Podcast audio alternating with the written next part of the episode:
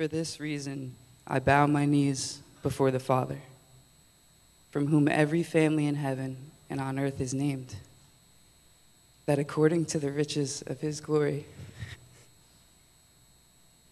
he may grant you to be strengthened with power through his Spirit in your inner being, so that Christ may dwell in your hearts through faith, that you, being rooted and grounded in love, may have strength to comprehend with all the saints what is the breadth and length and height and depth, and to know the love of Christ that surpasses knowledge, that you may be filled with all the fullness of God.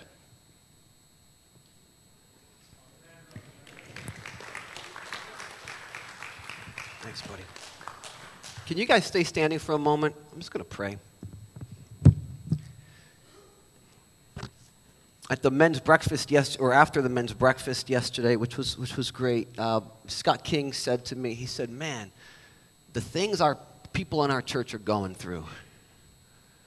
And uh, it's so true, so true. So, Lord,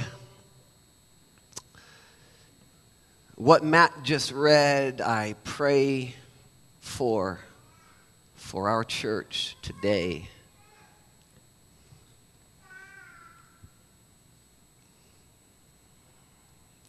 For the worries that weigh on people, for the conflicts, for the grief that some are walking through, uncertainty.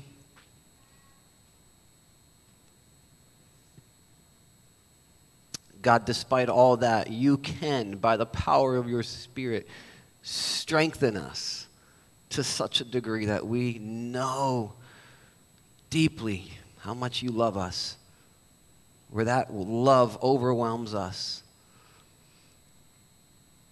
sustains us, carries us. I pray that you would use our time in your word to that end. I pray in your name. Amen. You may have a seat. Well, we're continuing a series that we've been in, that we started recently, called Powerful Prayers for Weak People. This is a series about specific practical prayers that we can pray to a powerful God to move in our hearts, in our souls, in our lives, uh, admitting our weakness, admitting that we are powerless to change ourselves, we're powerless to lift ourselves up by our bootstraps, and so we pray and say, God, do a work in me. Week number one was, fill me with your Spirit. We can pray over and over again, God, fill me with your Spirit. Week number two was, restore my hope. And then last week, uh, Pastor Rigo talked about, grant me wisdom for everyday living. Anybody praying for wisdom this past week? You find yourself praying more for that? I hope so. I hope so. This week, before I tell you what the sort of title is, I, I want to do a little, um, I want to take a poll. Sort of a competition. There's a song that was sung by um, Bob Dylan, Garth Brooks, and Adele. They, they all did the same song. Which, by a show of hands, you can only vote for one. Which version do you want to hear? Let's start with Adele. Raise your hand if you, it's Adele.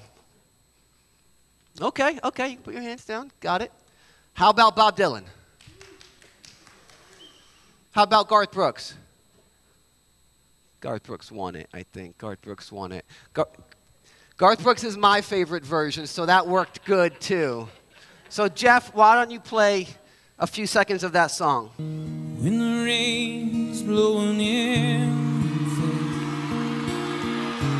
and the whole world is on the case, I would offer you a warm embrace to make you feel my love. When the evening shadows and the stars, there is no one dry your tears. I would hold you for a million years to make you feel my love. Anybody recognize that song? It's a good song.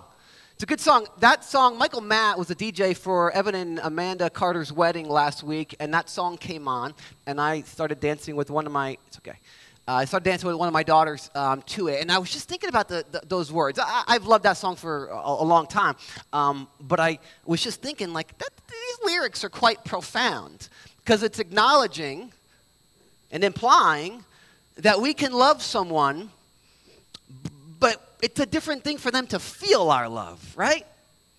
Like, we can love somebody, but we can also, because we love them, want to do whatever it takes for them to feel confident of our love. And I was dancing with my daughter, and I was thinking, man, as a dad, what I wouldn't do for her to know how much I love her. Even when I have to say no to something, I want her to feel confident it's because I love her. In marriage, my wife and I just did the Five Love Language Life Group with the, the, the Riveras and the Doorknackers led it, and it was a great study. The premise of it is that we all receive and give love differently. And so if one person gives it and receives it with words of affirmation, and they're writing their spouse a bunch of love letters, but their spouse is acts of service and wants help around the house, they're not going to feel very loved. Like, I don't want these love letters. I don't want you to help me. Unload the dishwasher, right? And if we really love somebody, we won't say, well, this is how I show my love, so get over, right? We're like, no, I'll do whatever it takes. And how much more does the God of the universe, if he loves us, wants us to feel his love? How much more would he go out of his way to make sure we feel his love? Not just believe it in our head, but feel it. He made us emotional beings. And I believe he wants us to be confident and feel this confidence in his love. Too often we don't. So too often I struggle, right? And what happens is when we don't feel confident, when it's just a doctrine on a piece of paper, oh, God loves us, he sent Jesus to die. When it's just on a piece of paper, then what happens is we can sing songs about it in church. We can talk about it in our life groups. But then we leave here and we face a hardship in our life. And all of a sudden we're acting or reacting as if we're on our own. Anybody have a freak out moment in the last month where if you were honest with yourself, looking back, you would say, yeah, I kind of acted as if God didn't exist. Anybody have a freak out moment in the last month like that? Yeah, it was like God didn't exist. Or if he existed, he didn't care about me. Yeah, when we don't have this confidence, what's what we do? When we're in conflict with somebody, if we don't have a confidence in God's love, if we're not feeling this, then we're going to be more prone to be defensive, more prone to be on the attack, uh, m- m- less prone to listen empathetically. If we're not confident of his love, then even when we try to tell other people about our faith, it becomes this uh, debate where we're just looking to be right and convince somebody about a, a theoretical truth instead of sharing from the core of our being with them this love that we've experienced, that we want them to experience. So I believe God wants us to not just know in our heads, but be confident in our souls that we are loved by him as our Father. And so the, the title of today, the prayer for today, is Reassure Me of Your Love. Reassure me of your love. Reassure me of your love. This is the prayer to get in your minds for this week, to be praying this week. Reassure me, because we need reassurance. We are fickle human beings. We get distracted, we get pulled in different directions, we go through dry seasons, and we screw up, right? And sometimes our screw-ups cause us to doubt his love. Anybody ever have trouble praying to God after you screw up? Because you feel like, well, maybe he doesn't want to hear from me right now. I need to put in a, a good week first. Yeah. You don't need to put in a good week. You need reassurance of his love. That's what you need. So that's the title for today. Reassure me of your love. Baptize, those of you getting baptized, three of you getting about those. I want you guys, before you get in that tank, to really pay attention. This is really for you, because you're, what this is declaring is that you are adopted But you're going to be on this journey of doubting, doubting your standing with God. Let, let's go to John. In, in John chapter one, it says this, "Yet to all who did receive him," that's Jesus, "to those who believed in his name, he gave the right to become children of God. Children born not of natural descent, nor of human decision or a husband's will, but born of God." So all who did receive Jesus, God gave the right to become children of God. So prior, they weren't children. Now, what does that mean? Well, I thought everybody was a child of God. No.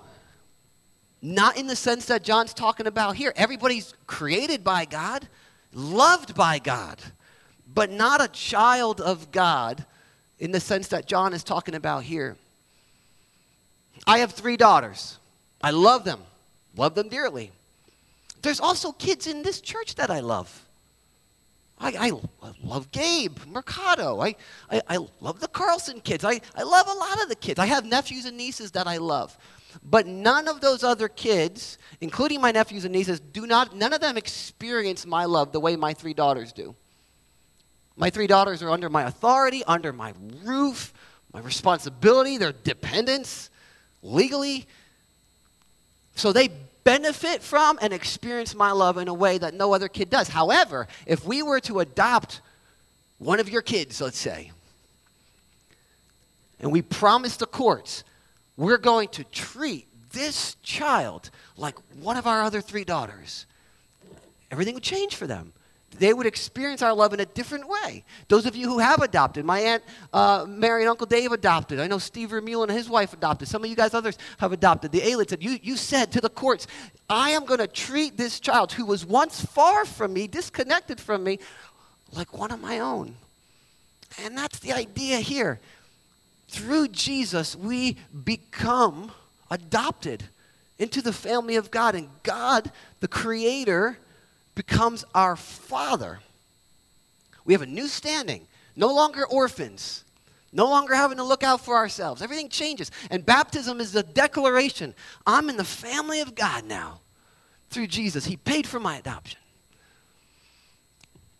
But because of life, because of our sin nature, because of the devil being on the prowl, because of the world's brokenness, because bad things happen in this broken world, we start to doubt whether or not that's true.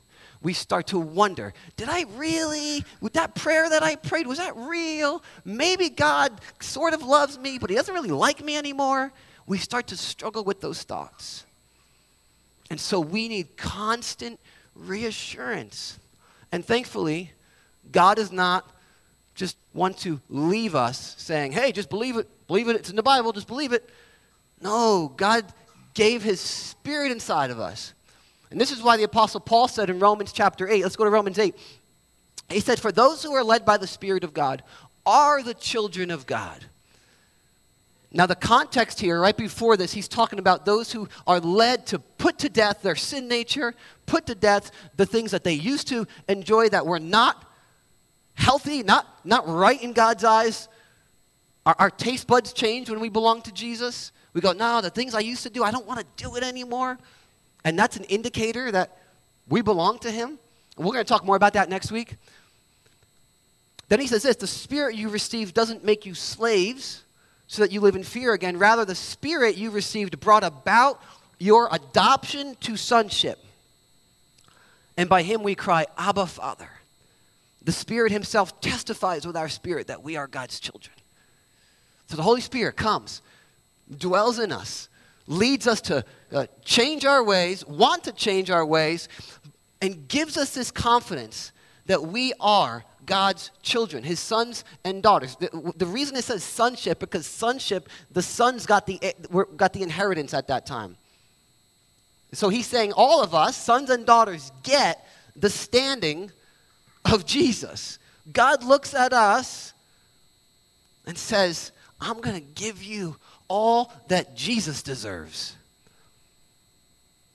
Frank is going to get all that Jesus deserves. Ain't that good news for Frank? Not, not what Frank deserves. Thank goodness Frank's not getting what Frank deserves. He's getting what Jesus deserves. And the Holy Spirit reminds him of that. Says, hey, Frank, don't worry. You're not getting what you deserve. You're getting what Jesus deserves. You're a son. You belong to him. God's your father. He loves you. That's what the Holy Spirit does. He testifies with our spirit. He's a witness to our spirit. He reminds our spirits. He gives us this confidence to cry out, Abba, Father. That word Abba, many of you know this. It's, it's not a casual word for father. It's an intimate word for father. It was the cry of a young child. Like, Dada, right? Don't think of a teenager saying, hey, Pops, you know, can I borrow the car? Think of a small child saying, Dada, hold me.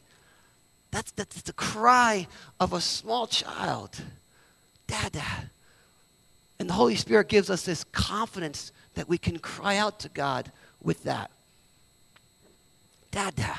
He testifies with our spirits that we're God's children.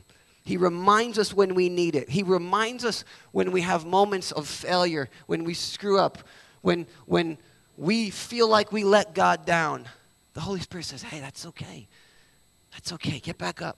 You're still a child. He loves you. He reminds us when we're going through dry seasons. Those of you getting baptized, you're going to maybe have a dry season. You're like, wait, where's God? I don't feel close. The Holy Spirit reminds us, hey, no, no, no. He's here. He's present. He's walking this season with you.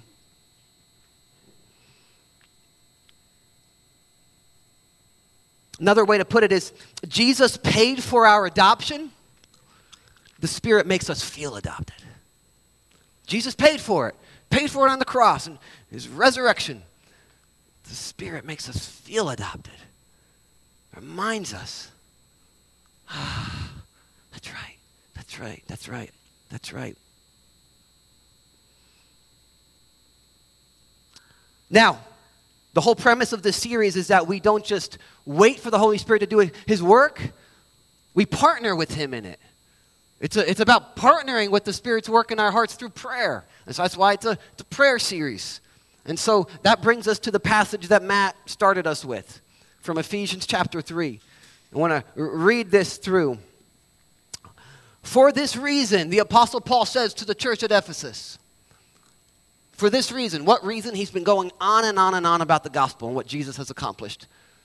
This great cosmic story of God redeeming the universe through Jesus. And he says, for this reason, in, this, in light of this whole uh, cosmic story of redemption, I bow my knee to the Father, from whom every family in heaven and on earth derives its name, that according to the riches of his glory,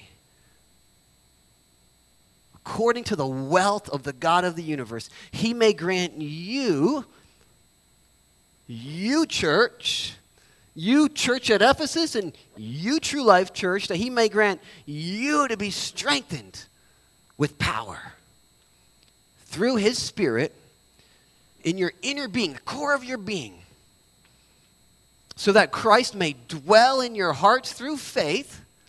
Okay, so, nope, go back, go back, not yet, not yet, not yet. So that Christ may dwell in your hearts through faith. Okay, so take this in. Paul says, I pray that you will be strengthened by the power of the Holy Spirit so that Christ can dwell. And that word for dwell is like he's taking up residence in the house of your heart. He's, he's, he's not sleeping on the couch, right? He's not having to stay in the basement and we tell him, hey, you can't go upstairs, you can't, don't open this door, this isn't for you, you can stay here. No, he's, he's taking up residence in our souls. Strengthened with power so that we can fully surrender and say, Jesus, have your way. C S Lewis has a famous quote about how oftentimes we invite God into our lives, but what we really just want him to do is do a little a new paint job here and rearrange furniture there. But what he's looking to do is tear that thing down and put up a new wing and completely re- renovate. That's what Jesus, he takes over as we surrender to him. But for the purpose of, now we can keep going. That you, so for the purpose of us being rooted and grounded in love, may have strength to comprehend with all the saints what is the breadth and length and height and depth, and to know the love of Christ that surpasses knowledge, that you may be filled with all the fullness of God. That's his prayer, that the power of the Holy Spirit will help you grasp how much God loves you. Rooted is a plant metaphor. The deeper the roots go, the stronger it can stand against rain, winds, storms. Grounded, it was a building metaphor. The stronger the foundation for a building, you know, stronger it can stand against wind, storms, floods. Paul says, I want you to be so rooted, so grounded, have such a strong foundation in God's love that when trials come your way this week, when things don't go as planned on Father's Day, when disappointment strikes, you go, no, God loves me though. I'm confident that he loves me. He's got me. He's redeeming this. He's working all things out for my good. I'm confident in that. To know the love of Christ that surpasses knowledge. Look at verse nineteen. How do you know something that surpasses knowledge?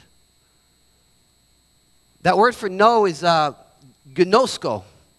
I don't know if I'm pronouncing it exactly right. Pastor Bill can correct my, my Greek later on. Um, but it's the idea of an intimate kind of knowing. It's kind of the same idea of that Jewish idiom that we see sometimes in Scripture of uh, he took her into the tent and knew her. You guys know what that means, right? Cover your kids' ears. It was about sex. And he took her into the tent and knew her. That was I- intimate kind of relations. So this idea is that it's an intimate experience with the love of God beyond what our brains can explain. It's kind of like this. I saw my wife give birth to three kids. I understand how contractions work. I understand how the dilation deal works, right? I understand what happens when your water breaks. I, I could probably even coach a woman through pushing. Maybe. But I would never dare say to a woman who's given birth, I know what that's like. I wouldn't. I don't have the gnosko kind of know. And Paul's saying that he wants us not to know about God's love, not to have the Sunday school answers. He wants us to know it. That's what I want for my kids. They know God's love, but they don't yet fully know it. None of us fully know it. And Paul says we can be ever increasing and growing in our knowledge of, our experience of God's love for us. And so that's why the prayer is, reassure me of your love. So I want to walk us through five implications of this. Five um, next steps, action steps for us to take. You can get ready to write, write them down. Num- number one.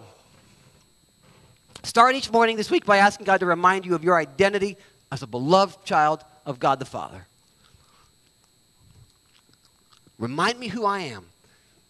We start praying this so that we don't operate each day out of a different identity, right? If my primary identity is as a dad, then what happens when I can't control their hearts? Do I feel like a failure? What happens when I'm worried about this? Am I driven by anxiety?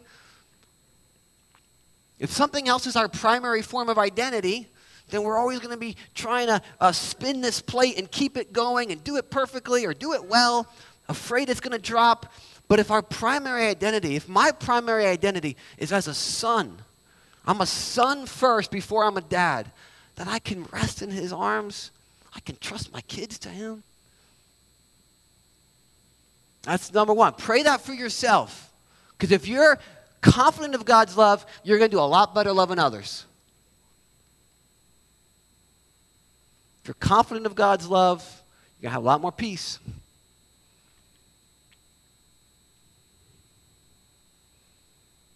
Number two, uh, pray this for others who are struggling, who you're in conflict with, who are stuck in sin, who are struggling.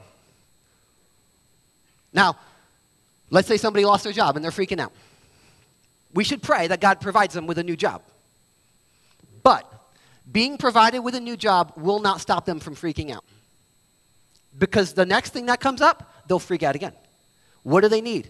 A confidence of God's love so that when more storms come, they're not shaken. They freak out less. That's what people need more than anything else. That's what our loved ones need more than anything else. A confidence. God loves them, to know how deep and wide and high is the love of God that surpasses knowledge.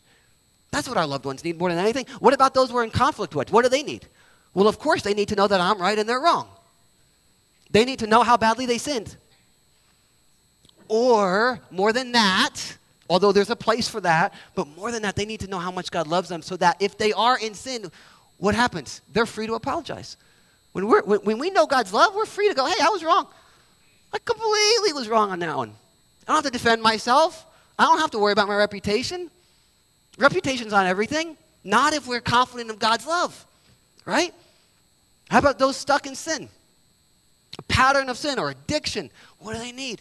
If they are confident of God's love, have this deep reassurance, they're going to be so much less likely to run to whatever else they're looking to for satisfaction and fulfillment in life that is not good for them. This is what we need more than anything. Whatever we're, whatever the burden is, this is what we most need. God's love to go deep, deep, deep in our souls. Number three, surrender any areas that you're holding on to. Let Jesus truly make his home in your heart. Again, if If, if if we have this relationship with Jesus where we're like, hey, you stay on this side of the house and you can't go in these rooms, what are we saying? We're, we're saying, I'm cutting, I'm, I'm limiting my experience of your love because I want to hold on to these areas. He wants to dwell in our hearts. He wants to make his home.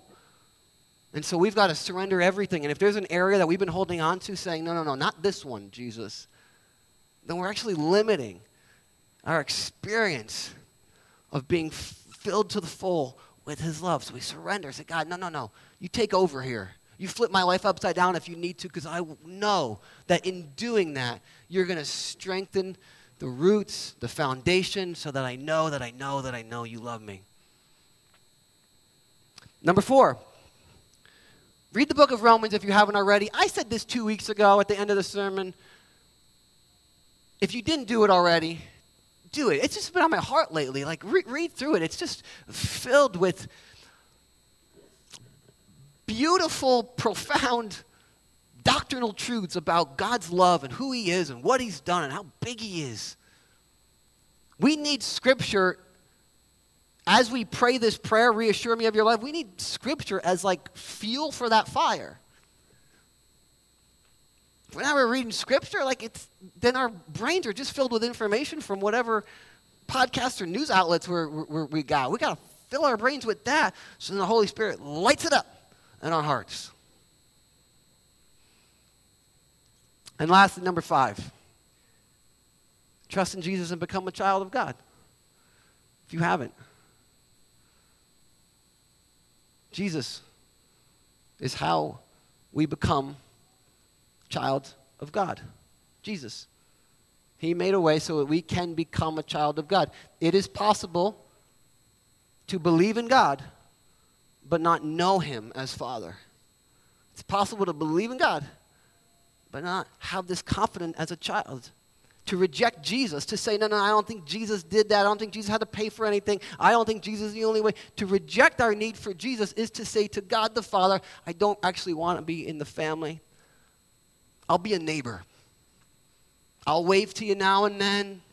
Ask to borrow your lawnmower, but I don't want to be in your family. And if that's you, make today a day where you say, no, I want to know God as Father. I want to accept Jesus who paid the price, and I want to ask the Holy Spirit to seal me and give me this security that I belong to him. So I'm going to pray a prayer, and I'm going to ask that you guys repeat it after me if you mean it. Maybe you're in here, you're not a believer in Jesus, and you don't intend to become one. Don't worry about repeating this prayer.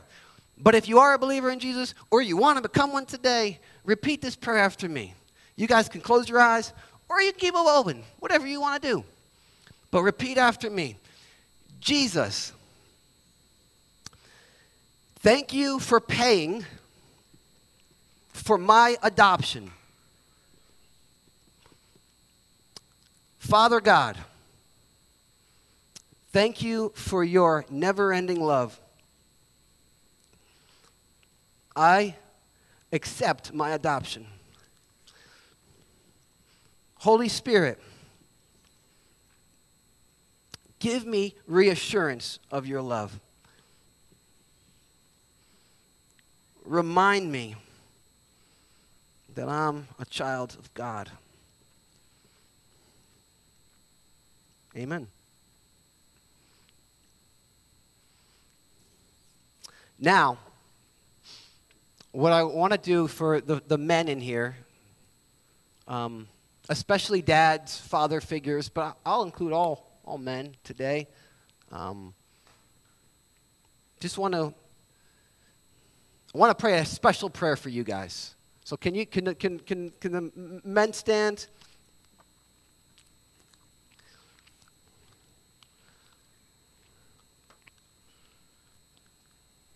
Not just because it's Father's Day, but particularly to this truth, sometimes it's hard for men to be vulnerable to the point where we want to be providers, we want to be protectors, we want to be strong, right?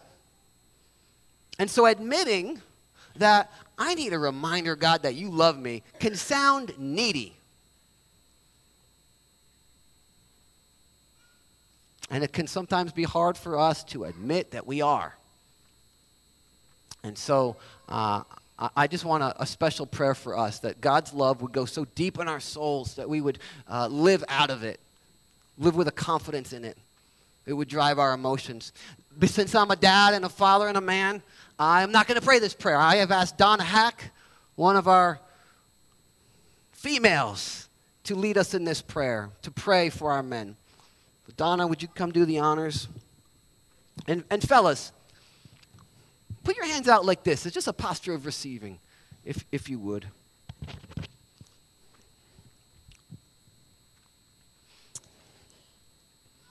Father, we thank you for this precious word this morning about your love. And we all receive that precious fatherly love into our hearts today. And I pray, Father, for...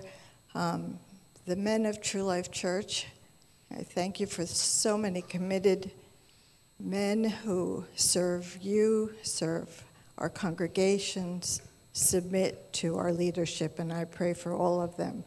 But this morning I pray especially for every father here, that as we've heard this morning, they do not have to go it alone.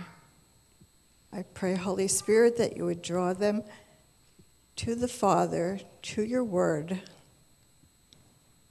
and that in that word they would find wisdom, that they would find rest, that they would know that there's no condemnation for past mistakes, there's no fear of future challenges, that you're there with them, you've got them, you love them.